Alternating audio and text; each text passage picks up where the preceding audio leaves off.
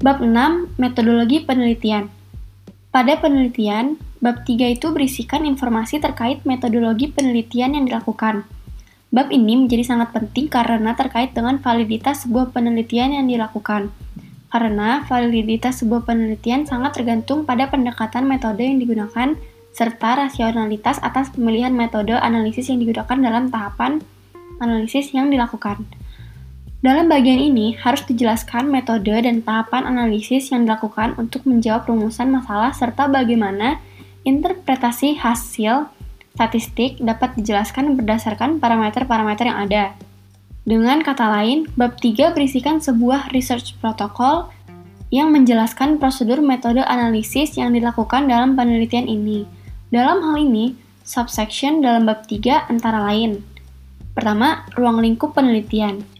Dalam ruang lingkup penelitian, diinformasikan batas-batas penelitian yang antara lain menginformasikan rentang waktu penelitian, variabel yang digunakan, lokasi penelitian, dan metode analisis yang digunakan.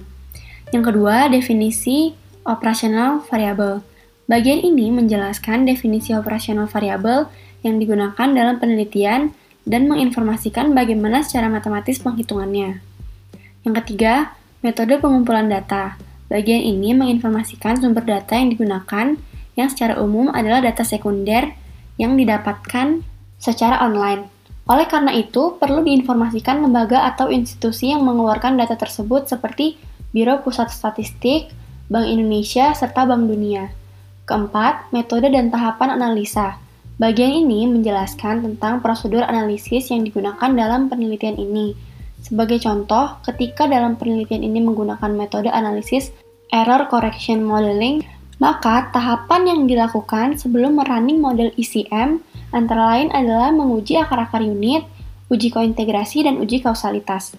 Selanjutnya, setelah melakukan uji sebelum model ECM, maka dijelaskan tentang model yang digunakan dalam hal ini ECM, dan selanjutnya uji diagnosis atau uji asumsi klasik jika menggunakan metode regresi berganda, ada baiknya jika prosedur analisis digambarkan dalam flowchart untuk mempermudah reader memahami metode dan prosedur analisis yang dilakukan.